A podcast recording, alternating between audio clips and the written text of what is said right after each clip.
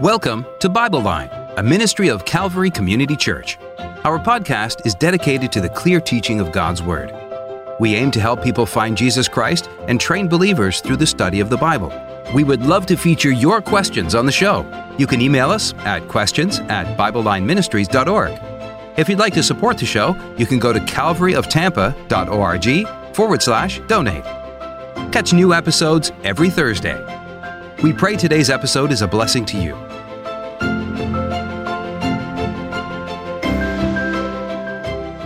Let's take our Bibles and go to Romans chapter 4.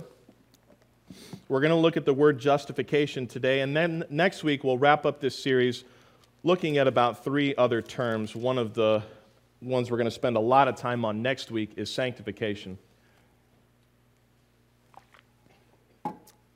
Trent and I were doing some research this week, and we came across um, some YouTube channels that are quite large, and they are doing exactly what Bible Line is, is trying to do, and that is get Bible answers to questions. And many times, it's interesting to see, some of the most watched videos are videos about the guarantee of salvation. Now, this shows you two things. Number one, that people are not sure that they're saved. And number two, that there are people that are trying to give answers and they're not satisfying the answer to the question. There's a ton of videos like that. Um, how do I know I'm saved? If you type that into Google, which is the second largest search engine, or excuse me, type that into YouTube, it's the second largest search engine in the world. You'll find so many videos. It's everywhere. And it just, the knowledge abounds or the, the, the information abounds, but no one is, is answering the question biblically. The ones that have clear answers are, you know, less than a thousand views. And we came across one particular channel, and they have 800,000 subscribers. They have the little green check of verification from YouTube. And one of their most popular videos, amongst others, is a video with 440,000 views that says, Can I know for sure that I'm guaranteed salvation, or something along those lines? And people watch a 10 minute video and you read the first 20 comments and they all go like this I want the answer to this question. I lose sleep over this. I'm mentally taxed because I don't know where I'm going to go when I die. And you listen to this 10 minute video and it says a lot of words and phrases, but it speaks on no biblical truth. None. It's all a process. Here's how people wrap up the answer to that question. Most of these uh, you know, speakers on YouTube. You'll know if you're saved if you see a change, okay? And they say the measurement of that change is by your actions. You'll be a changed person. I heard recently when something as big as God moves in, there's got to be a change. And that sounds good, but it's not biblical as far as an outward appearance. There is a change that happens, but it's all instantaneous the moment that you believe. And this word justified or justification is so important. I was talking to um, some people over the weekend, and I said, if we as believers were to recognize what has been done in, the, in God's court of law for you and me, it is almost the natural outcome to serve. There's no ongoing process of your justification. There's no follow up visits. There's no check in. There's no renewal or expiration of your justification. It's been done, it's final. So then, how could we w- watch a video with almost 500,000 views and people are looking to themselves to prove their salvation? I'm going to read you some quotes here from John MacArthur, who is, a, he is the leading Christian author right now. Number one, the gospel says, give your life to Christ and he rules. And if you're not willing to do that, it's because you want to keep the rule of your own life. The rich young man wanted his own life for himself, he wanted control of his own life. He had his choice sin, he had his choice of religion, he wanted to hang on to control. It's that simple. Coming to Christ means you give up the control of your life and you yield it to Christ. That's called front loading the gospel. You put all of these terms and conditions in the beginning, and you say these, these must be met first before you can be saved. Here's another quote Salvation isn't the result of an intellectual exercise. It comes from a life lived in obedience and service to Christ as revealed in the Scripture. It's the fruit of actions, not intentions. There's no room for passive spectators.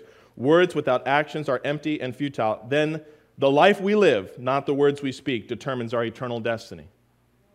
Folks, here's an interesting one. This one I think is the most powerful and sheds the most light on where the thinking is for the, for the world today.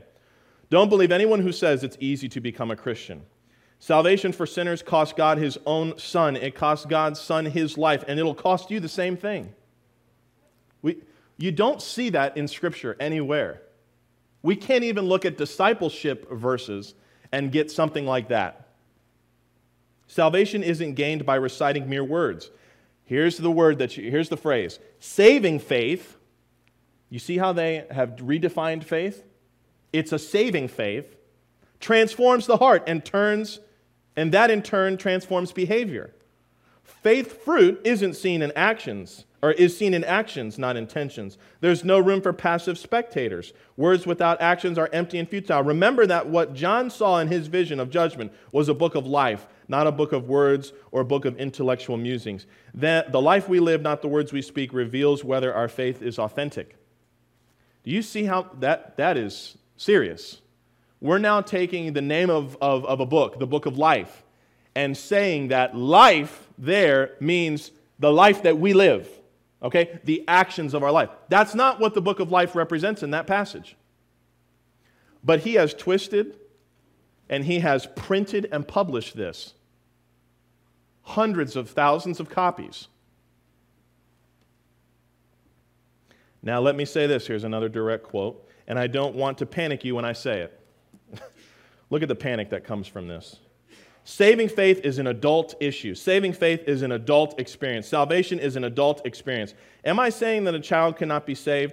I'm saying that salvation is a conscious turning from sin to follow Jesus Christ with an understanding of something of the sinfulness of sin, its consequences, and something of who Jesus Christ is and He has provided, and that I'm committing my life to Him. Do you see how many bullet points are put under salvation?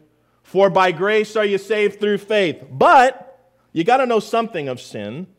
You have to know of its kind of consequences. You have to be willing to commit, and that has to be lived out through your life. Is that what that verse says? That's not what it says. Continuing his, his comment. At what point can a child understand that? I tell parents that salvation is an adult decision. There's no illustration in Scripture of childhood salvation. there is none. People want to throw the Philippian jailer in his household. Well, that's talking about his servants, so there's no reference there about his children. What is going on? So there is no such thing as a childhood conversion. Now, let me make sure I'm clear here. I'm not attacking John MacArthur. But let me be really clear. He does not know the gospel. I have heard throughout my service, oh, well, John MacArthur believes like we do. No, he does not. His program, Grace to You, is deceptive.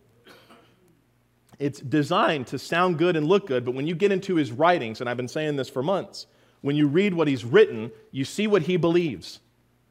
There, he's not even close, guys. Listen to this. The Greek word translated belief is not referring merely to intellectual attainment or mental acquiescence, but a wholehearted acceptance of everything that is implied in the claims of Christ. You need to believe that Jesus is God and that He died for your sins. A period there would be great. Ah, we have a comma. Committing your whole life to Him and sacrifice and serving Him as Lord. So that's called backloading the gospel. You have the clear call in the beginning you believe on the Lord Jesus Christ and thou shalt be saved, then you put in the back the terms and conditions.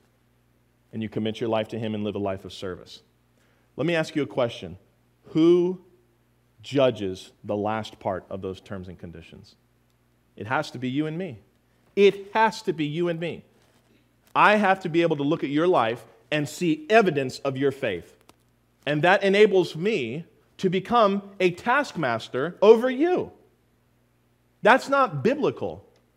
Also, we can't serve out of perfect love in that kind of condition. You actually serve out of a perfect and holy fear that you have not done enough. and you are constantly in stress, and you Google on YouTube, how can I know that I'm saved? And the answer you get is you don't know until you die.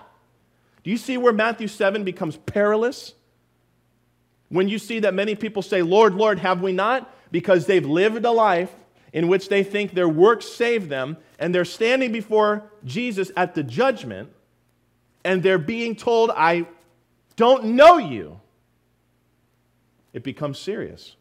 These become more than just quotes on a piece of paper, they become a matter of life and death. And they ought to be accurate, and they ought to be biblically accurate. Number six, submission. This is another quote. Submission to the will of God is Christ's lordship, and to the guiding of the Spirit is an essential, not an optional part of that saving faith. I don't use the phrase genuine faith, saving faith, faith that saves. No, I say, what have you done about Jesus Christ? The offer has been made. He died on the cross. He paid for your sins. Forgiveness is ready and available. Now, the choice is yours. Saving faith, why is that difference made? Because it puts people like John MacArthur in a position of authority over your life. The point is not, last quote, I promise. The point is not that God guarantees security to everyone who says, uh, who will say he accepts Christ, but rather that those whose faith is genuine will prove their salvation is secure by persevering to the end in the way of righteousness. He says right here, this is the point is not that God guarantees security. What do we do then, church, with 1 John 5 13? These things have I written unto you that believe on the name of the Son of God, that ye may what? No, no, no. No, that's not what that says. It is what it says. But the point is not that God guarantees security. That you may know that you have what? That's right. Eternal life. And the rest of First John is, is a beautiful book. But many people make it the litmus test for salvation. The reason why I read these things to you is because what we're going to go over today is, in my view, the strongest definition of what happens to the believer at the moment of belief. Even a child in an Awana program who can understand that they have a need of a Savior and that Jesus has paid their sin can get saved. Many of you in here have worked in Awana or seen Awana work in a way that kids get saved. Why do we make salvation harder than what it has to be? Why do we make things a balancing act to keep people disciplined? You want the best kind of servant? Forgive them of all and declare them righteous. What other option do you have but to serve? Out of a grateful heart. That's why I'm doing what I'm doing, because it's all done. it's all finished. And I have this opportunity to preach and teach that message that saves. And you have that same opportunity. I would be living in fear and trembling if there had to be a certain amount of proof in my life to show that I was saved. And it's interesting, the people that give these instructions, they do none of those things themselves. How many times have you heard of preachers preaching lordship salvation, make him the Lord and master of your life, and you find out they're having an affair, they're swindling money? This is what happens when salvation depends on you and me. it's been finished. Amen? Now, I know this, this font is small, it's designed for a small classroom. I've magnified, to the, I've magnified it to the best of my ability. But take a look here at our slide this morning. Justification. Romans 3:24 says being justified and it describes how the justification happened. What's it say, church? Freely. By his grace through the redemption that is in Christ Jesus. Verse 26 I declare, I say, at this time his righteousness, that he might be just and the justifier of him which believeth in Jesus.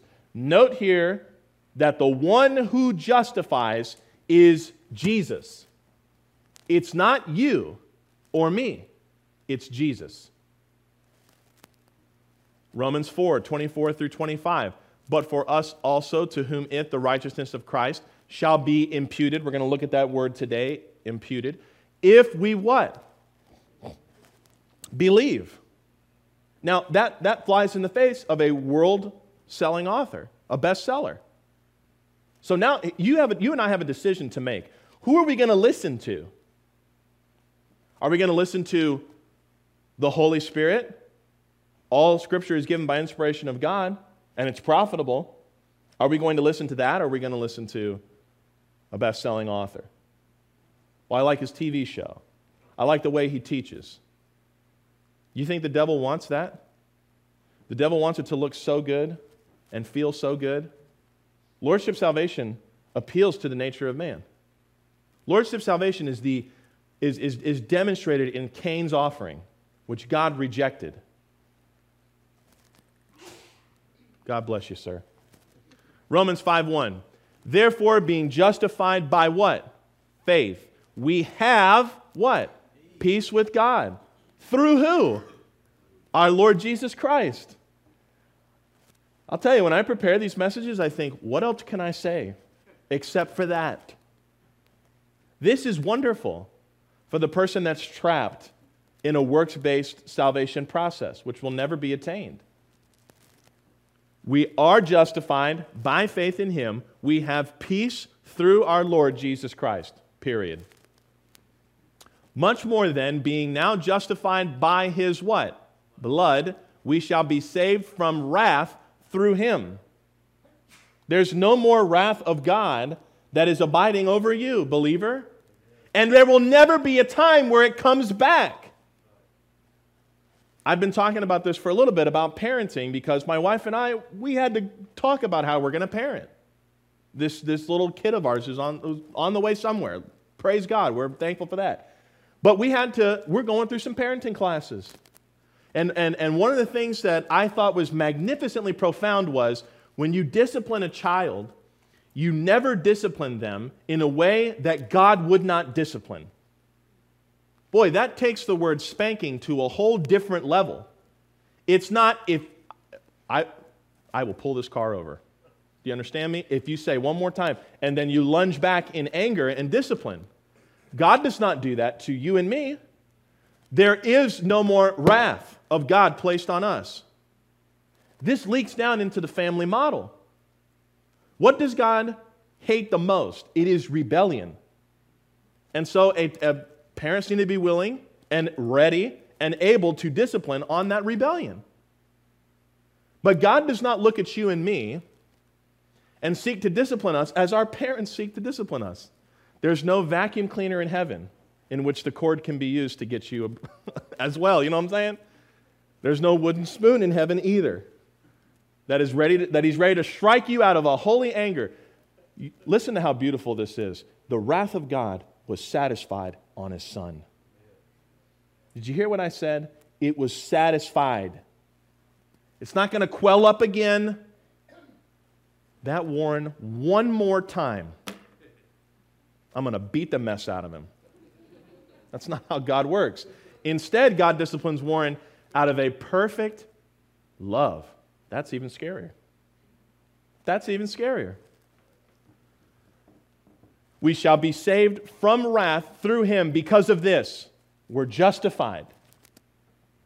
1 Corinthians 6 11. And such were some of you, but ye are washed, you are sanctified, you are justified in the name of the Lord Jesus and by the Spirit of our God. And if you look at the two verses before that, it goes through all the different fruits of the flesh, from lying to murder. I have had, we just recorded a video about this in Galatians 5. People, the person who asked the question said Galatians 5, verses 20 through 21, seems to support that you can lose your salvation if you do these things. This is how wonderful justification is. You, your flesh, not going to get into heaven. A new birth will be there. And you've got that new birth right now. So it changes well, why do I want to continue to live in sin when all of this has been done for me? Husbands, you'll understand what I'm about to say here. When you want something, right? It may cost a little bit, and you've been looking for it, you've been saving, blah, blah, blah. It's almost like you're going to do whatever you can to get that. You know I'm saying? It's like, well, we might be able to do this and move this around, move this around. Maybe I'm just speaking for myself. But one of the things that Kyla does is she says, okay, you know what that does? It makes me go, do I really want that? I mean, I've been looking forward to it and I've been saving up for it, but now that I have the total freedom to, to go do it, do I want it? Let's talk about reverse psychology. She knows. you know what I'm saying? Understanding your justification, it, you look at sin and go, I really want to do that? Considering what has been done for me? It's a wonderful motivation. It's a wonderful motivation. Galatians 2 16 through 17. Knowing that a man is not justified by the works of the law, but by the faith of Jesus Christ, even we have believed in Jesus Christ, that we might be justified by the faith of Christ and not by the works of the law. For by the works of the law shall, what does this say? Shall no flesh be justified.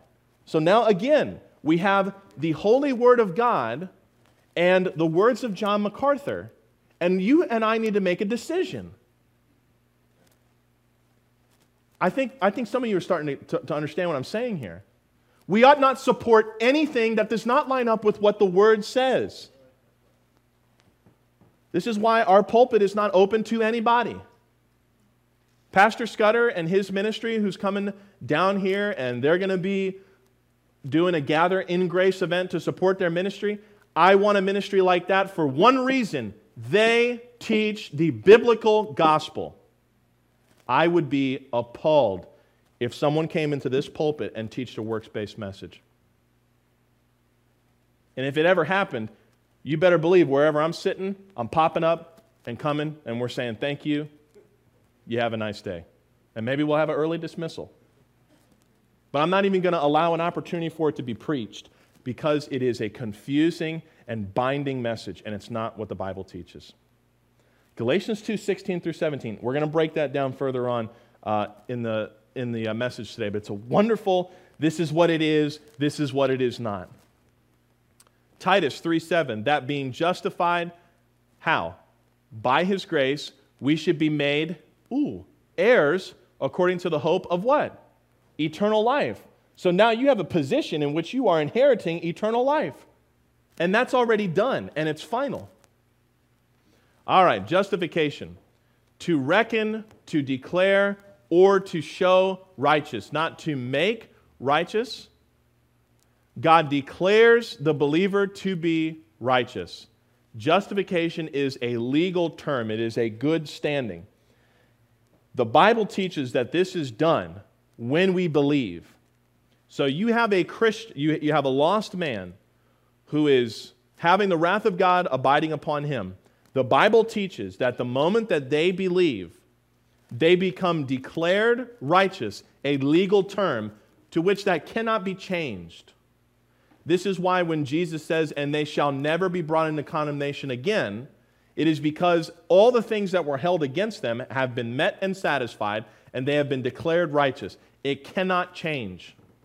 So you can't backload or frontload the gospel because it's a one time positional experience. It only happens once and it stays that way. To say anything else is to be a contradiction to Scripture.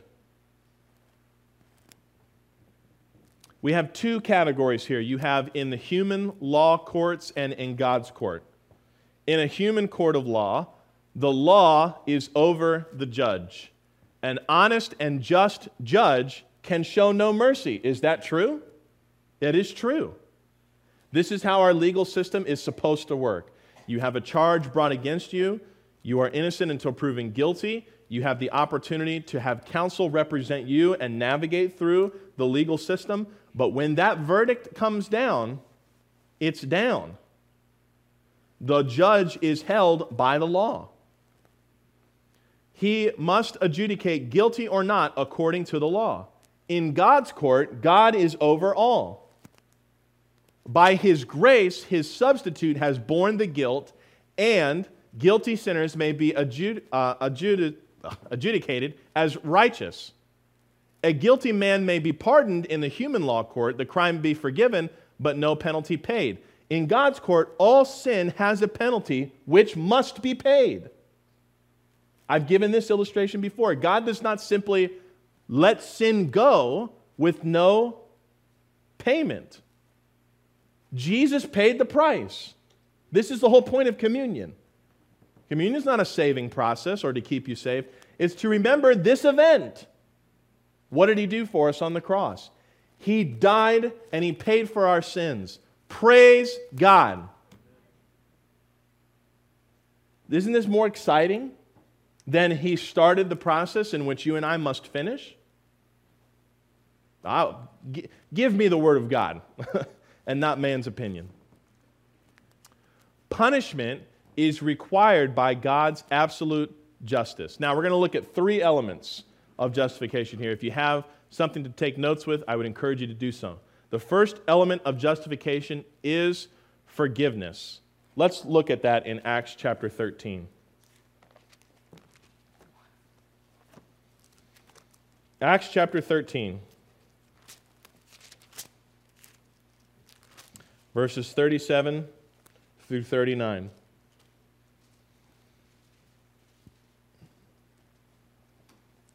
But he, whom God raised again, saw no corruption. Be it known unto you, therefore, men and brethren, that through this man is preached unto you the forgiveness of sins. And by him all that believe are justified from how many things? All things. So here we are in the court of law. Our account has come up, the sin has come up, and there is a payment, and that payment is rendered as death. And so God said, This must be satisfied and his son stepped in our place and took the payment for us. All of it. Why would it make sense to say there's a part of your bill that will be paid and then there's a later part that you need to pay?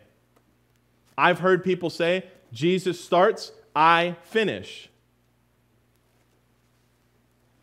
That's not what the Bible says. It says very clearly, and by him all that believe are justified from all things from which you could not be justified by the law. Now, just hold your place here for a second and go to Galatians 2. We just looked at Galatians 2, and I want you to see the, the, the clear connection. Some people have this weird idea that the gospel of Jesus is not the gospel of, of, of Paul, and I don't, I don't understand that. Look at what is said here in Galatians 2. Knowing that a man is not justified by the works of the law. If you hold your place, you can look right back over there in Acts, and it says, from which you could not be justified by the law of Moses. Knowing that a man is not justified by the works of the law, we're in Galatians 2.16, but by the faith of Jesus Christ, even we have believed in Jesus Christ, that we might be justified by the faith of Christ, and not by the works of the law, for by the works of the law shall no flesh be justified period. People say, well, a, belief, a, lost man has to ask God for forgiveness to be saved. The forgiveness is already available and done. What the lost man must do, which Romans 4 does not classify believing as a work, what they must do is say, I believe that was done for me. That's it. There's no proof that has to come after. It's been satisfied fully in Christ. Hallelujah. A Christian is not a pardoned criminal, he is a righteous man. This is an important point as well. When God looks upon you and me, he sees a clean bill. He doesn't see that really bad area before we were saved, and then, oh, look at all this righteousness. He doesn't see you as someone who's pardoned. He sees you as a righteous person. Isn't that wonderful? Gone, gone, gone. My sins are gone. Amen. Do you see how this enables grateful service? It is a shame that there are not more people teaching this message this morning. Trent uh, sent me a survey from Answers in Genesis. I don't know the exact numbers, but there's a large percentage of young Christians who are tired of the 10 minute messages. Now, I probably would have never guessed that. You know what I'm saying? You know what young evangelical Christians are looking for? Substance. More of the Word of God, less of the music. Really? Because, you know, there's a whole church out there that is a, it, they're a worship band first. And they have a worship band pastor. And the whole thing is about the musical experience. Evangelical young people are saying, no, I want the Word of God taught. But churches have succumbed, they have, they have the, the hook in their jaw. Oh, you got to be culturally relevant or people are not going to show up. Yeah, I'm not going to go for that. You're not going to see me in a white v neck shirt and skinny jeans. It's not happening. Don't have the body or desire for it. Okay? You don't want to see it. I don't want to wear it. I don't have to reach the culture. I, I, I don't have to be in a position where I, I, I, sacrifice the word of God in order to reach people. we're not going to talk about sin because sin is offensive. Well, imagine if Jesus took that approach. Well, I don't want to talk about being judgmental and hypocritical to the Pharisees. That would hurt their feelings. What? It is that attitude that is keeping them out of heaven. Hello? Hello? But people have cut pages out of their Bibles and we cut passages out and we, we satis- we're satisfied with these corrupt translations that mutilate the Word of God. I think it's, I think it's terrible that there's translations like the Message Bible out there that, put, that, that in order to reach the young people, we got to have Jesus say bro and dude. yeah, okay. Sins are paid for by another, and that another is the perfect substitute, the Lord Jesus. Look in 1 John. Look in 1 John in chapter 2.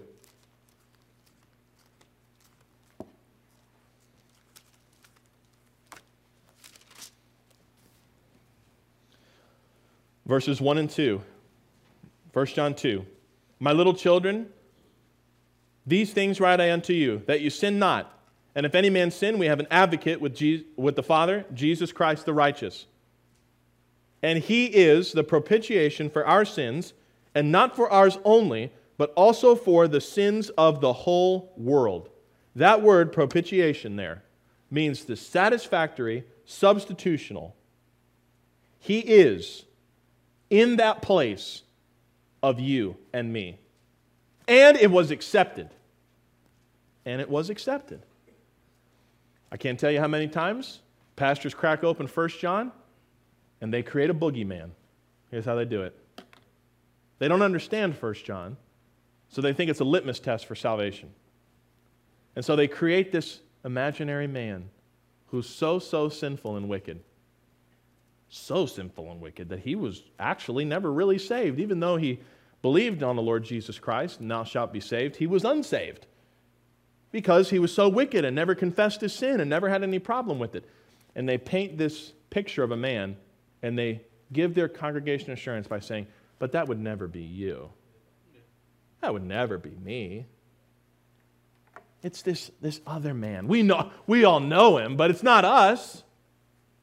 That's not how 1 John is to be interpreted. 1 John is a book that, that uh, describes the quality of your walk with the Lord. But the point, the reason why I went to 1 John 2 is to show here that he is the perfect substitute. And by perfect, it means complete, meaning there's nothing else that you and I must do. Praise the Lord. God has no other way of pardoning but by Jesus Christ. And number two, is imputation. Psalms 32 and verse 2 Blessed is the man unto whom the Lord imputeth not iniquity, and in whose spirit there is no guile. Romans 4 8 Blessed is the man to whom the Lord will not impute sin. Romans 5:13 For until the law sin was in the world but sin is not imputed when there is no law. Imputation is to put to one's account. You go to the bank, you have a check, you write out a deposit slip with the accounting number, the amount that you want to go in, and if you want any cash out, you can put it there and you have a net or you have a gross, and you go to the teller and you say, I take this amount of money and I am putting it to this specific account. The illustration here is not just because you and I understand it. The very words of Christ on the cross, it is finished, is an accounting term which means paid in full. So the payment was put to our account, and when you believe, the full righteousness, the full justification is imputed to your account. Where is lordship salvation in light of the term of in, light of the terms of Scripture? It's a false doctrine. And it's got to be noted as that. Friend, you sit here today fully justified. Makes every song sweeter. Makes the fellowship with like minded brothers and sisters in Christ sweeter. It makes prayer requests sweeter. It takes the filth of the world and, and shows it for what it is it's filth. We're children of the King. Isn't that great? Mm. Last year, when Kyla was in her situation and she almost died because of going septic, you're sitting there waiting for the calls from the doctors and stuff, and you know there's a chance that you get a call that something happened and she passed away. I praise the Lord in knowing where she will be. Some of you have lost people this year or in, in the past several years with all the things going on in the world. You've lost people. But what makes a funeral a celebration of life is knowing where they are. And I'm so glad that we don't have to sit down before a funeral and say, Do the actions of this person prove that they're saved? The Catholic Church will tell you confess your sins or you won't know you're going to heaven. But every Catholic funeral we've been a part of, they're all in heaven. It's the same thing with the Calvinists. The Calvinist says there are some that are uh, chosen to eternal life, and there are others who are chosen to eternal damnation. I've yet to meet a Calvinist that says he's chosen to eternal damnation. They're all chosen to eternal life. What you and I believe has been classified by the world as hyper grace. And they call it, they say that all you have to do is believe and you're fully justified from all things, but there, and there's no mention of repentance or confession of sin. You know why? There's no mention of repentance or confession for sin because the Bible doesn't make it a requirement. I'm looking at hyper grace and I'm going, wow, by the terms of the world, minus a few things here and there, that's biblical. GotQuestions.org is lobbying an attack on the Word of God. I got questions for GotQuestions.org. Who's, who's doing the Bible study there? Why are we missing these basic things? Imputation is to put to one's account. All the sins of mankind were put to Christ's account. He paid them in full. The righteousness of Christ is put to the account of every believer, the person who believes on him. And the last part is regeneration, which we discussed at length last week. But as a refresher, it is a new birth into the family of God. Look at these wonderful verses Ephesians 4 6. One God and Father of all who is above all and through all and in you all. This even applies to the wicked believers in Corinth. But as many as received him, to them gave he power to become the sons of God, even to them that believe on his name. Beloved, now are we the sons of God. Now are we the sons of God. Right now, you are in that position. And it doth not yet appear what we shall be, but we know that when he shall appear, we shall be like him, for we shall see him as he is. Praise God. There's not going to be one, one little part of my sinful nature in heaven. Oh, well, that's the amount he didn't fully pay. no.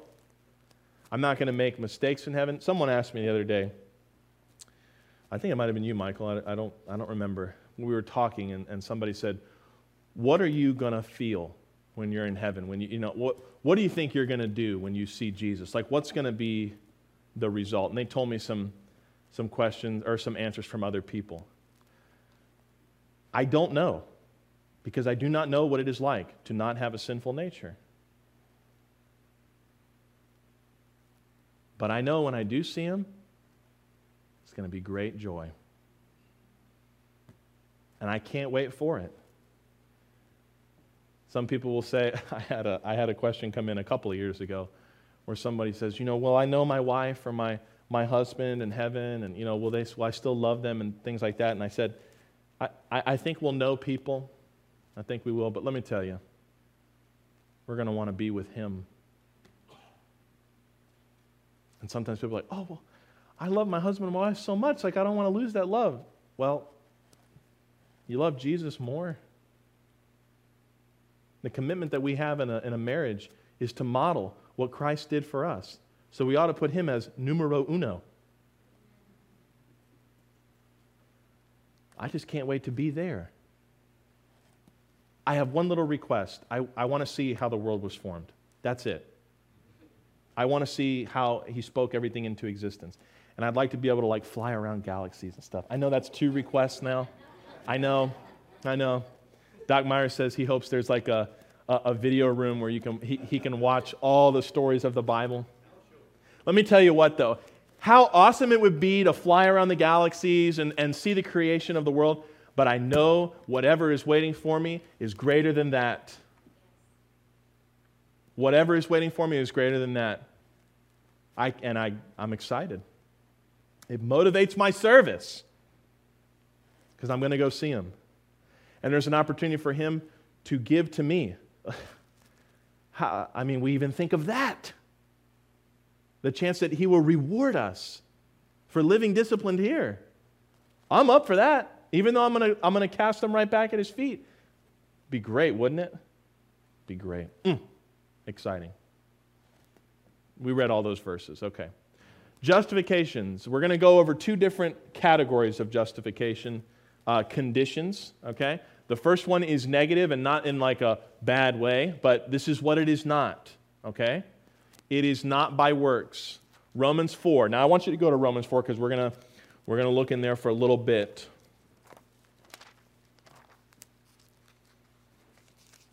I was listening to a pastor this, this week, and I, I, he was talking about, you know, creating me a clean heart.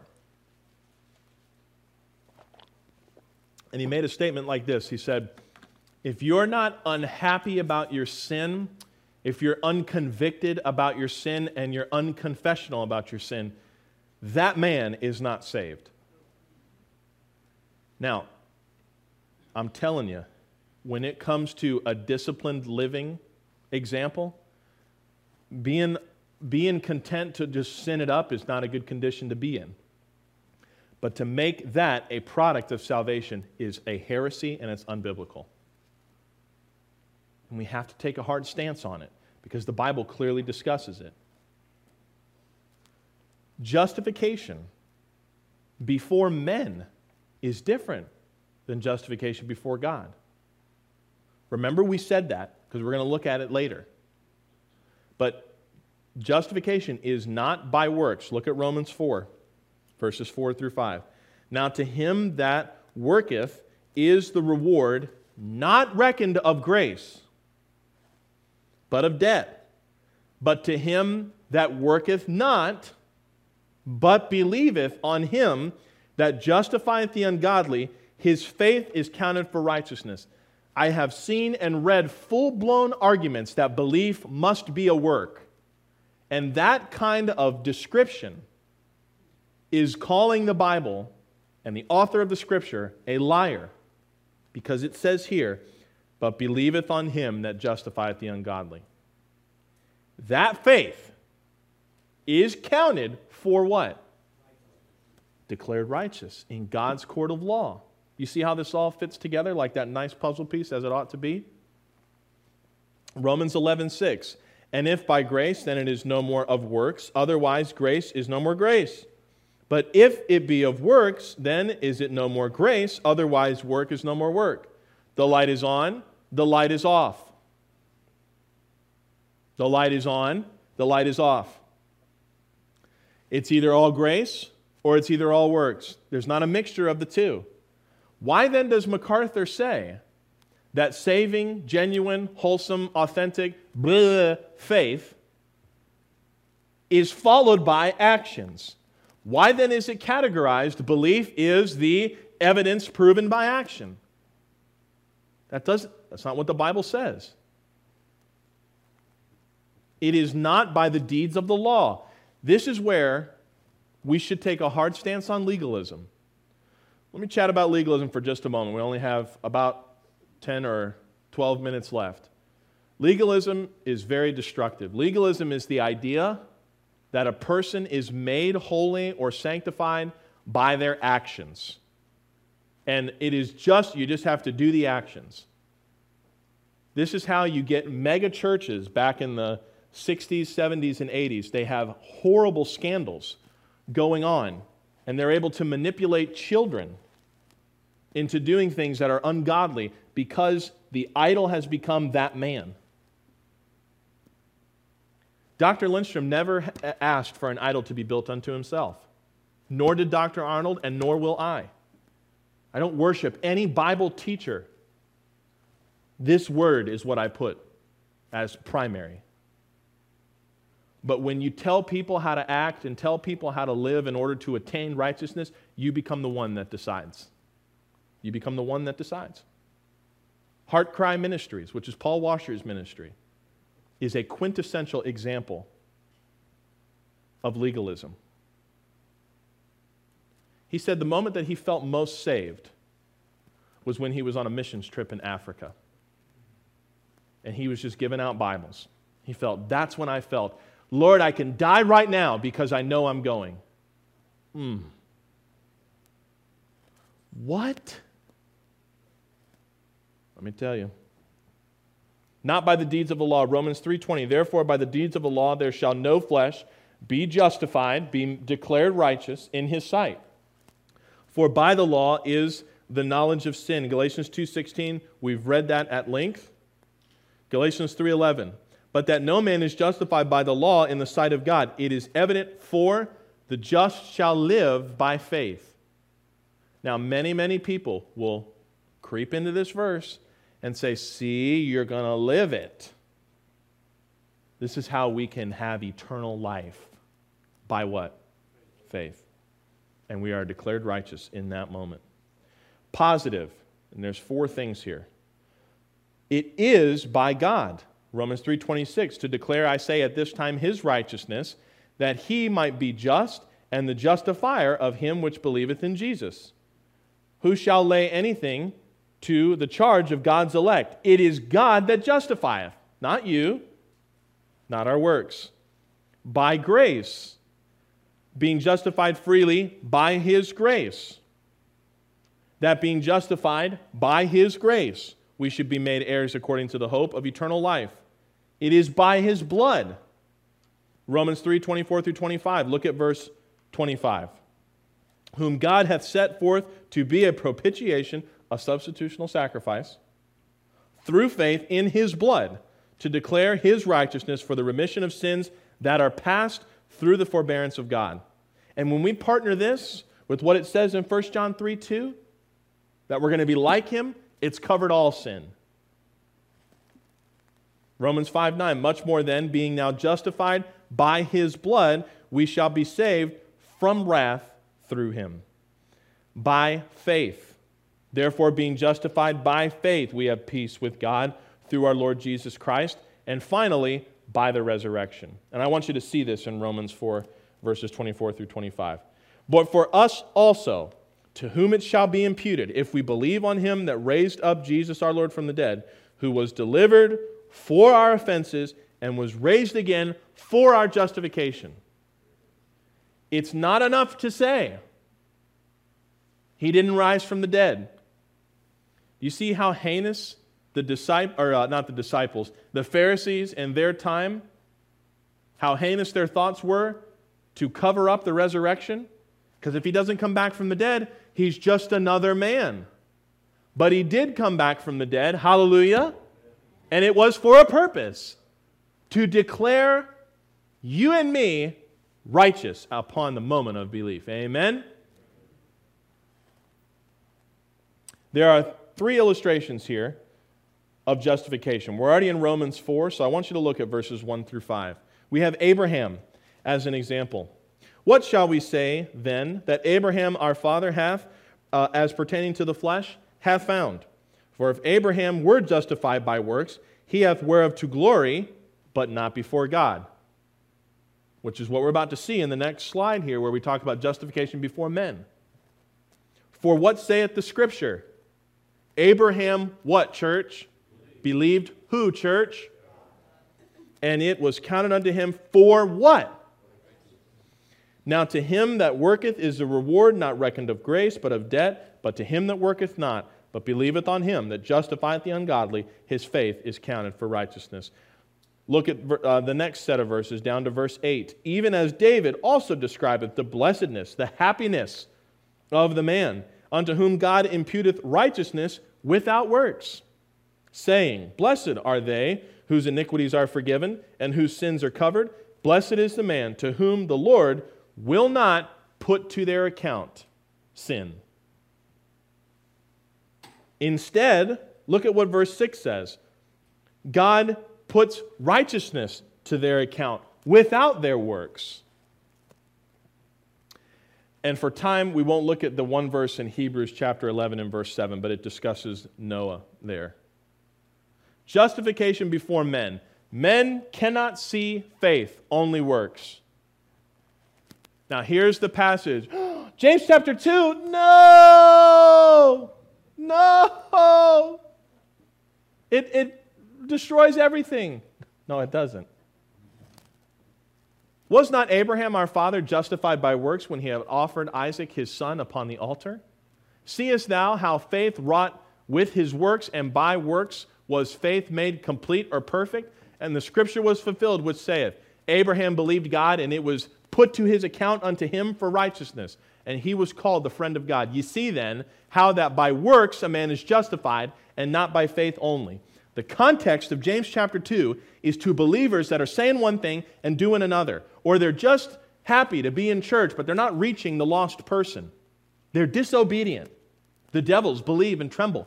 Ooh, see, see, see, you got to do works too. No, they know the consequences, and you and I should understand the consequences of not exercising our faith. We miss out on rewards, we miss out on the opportunity to experience the joy of our salvation, and we may miss out on time to serve for Him. But we justify our faith before men by the things that we do. Those of you who have brought people to church and they've gotten saved, maybe someone brought you to church and you got saved. What a wonderful thing, amen? To make this about salvation is to miss the point. Justification in the believer's experience it is peace with God, it is access, it is the rejoice in the hope of glory, patience, experience, hope, and love. You're already in four, look in five of Romans. Therefore, being justified by faith, we have peace with God through our Lord Jesus Christ, by whom also we have access. This is how we can boldly approach the throne of grace to obtain mercy in our time of need. Well, how is that possible if we first have to get saved again or have a track record? And not only also, but we glory in tribulations also, knowing that tribulation worketh patience, and patience experience, and experience hope, and hope maketh not ashamed, because the love of God is shed abroad in our hearts by the Holy Ghost, which is given unto us. You cannot serve in a perfect state if you are trying to still be saved. It's already done. He's not asking us to serve out of fear and trembling. Perfect love casteth out fear.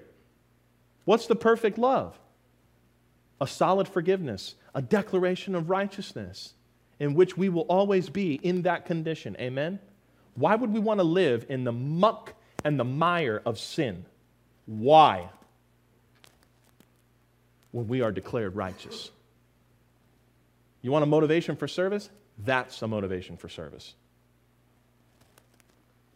Okay, we like this slide, right? We're done.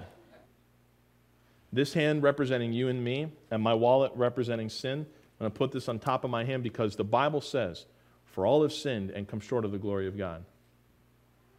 The payment for sin is death, separation from God forever in a place called hell. It's not somewhere you want to be, it's not somewhere you want your worst enemy to be. And when people teach the gospel falsely, They are putting people on a track to this place. In order to get to heaven, the condition is perfection. I take the wallet off of my hand to show it's, it's full perfection. Not this was once in a position and now it's not. They've only paying, you know, they're only living for the future ones. They got to pay for all of them. We've all fallen short. God loves the man. He hates the sin because it separates us from him. Many world religions are teaching a works based model give, turn, ask, prove. These are common phrases used in a gospel invitation. Those of you who are saved, stay saved, and those of you who want to stay saved, keep working. You hear the phrase, know that I know that I know. And it causes doubt in people's mind because the only thing they have to look at is themselves. You cannot work your way to heaven. You cannot work your way to heaven. This hand represents Jesus Christ, and it's used, this is as an illustration. But you notice there's no sin there. He meets the requirement. He lived a perfect, righteous, holy life, not as merely an example for you and me, so that he went to that cross and he took our sin upon himself. He paid for it, he died, he rose again three days later, just like he said. So now here's the lost person. Their sin is paid. So, how do they get saved? For God so loved the world that he gave his only begotten Son, that whosoever believeth in him. What's it say? Shall not perish, but have what? Everlasting life. And you see where that word justification comes in? The moment of belief, declared righteous. God looks at you and me, and regardless of how we live our life, it will not change our positional standing. Now, this is where people like to take the mud and throw it and say, You're preaching a license to sin. No, we're not. Most people that levy that claim against you, they're using that license. I'm serious. I've never thought in my life that the first thought of when I understood salvation is not, yes, I can do what I want now. nope. And I, I, bet you it was not that way for you either. In fact, many of you got saved later in life, and the first thing that you experienced was relief of the clarity. I've not met someone who's like, ooh, yeah, now I can go do what I want, when I want, where I want, with who I want, blah, blah, blah. I've Never met somebody like that. The Bible's not against, uh, uh, is, is against that view of a license to sin. Romans 6, 1 and 2.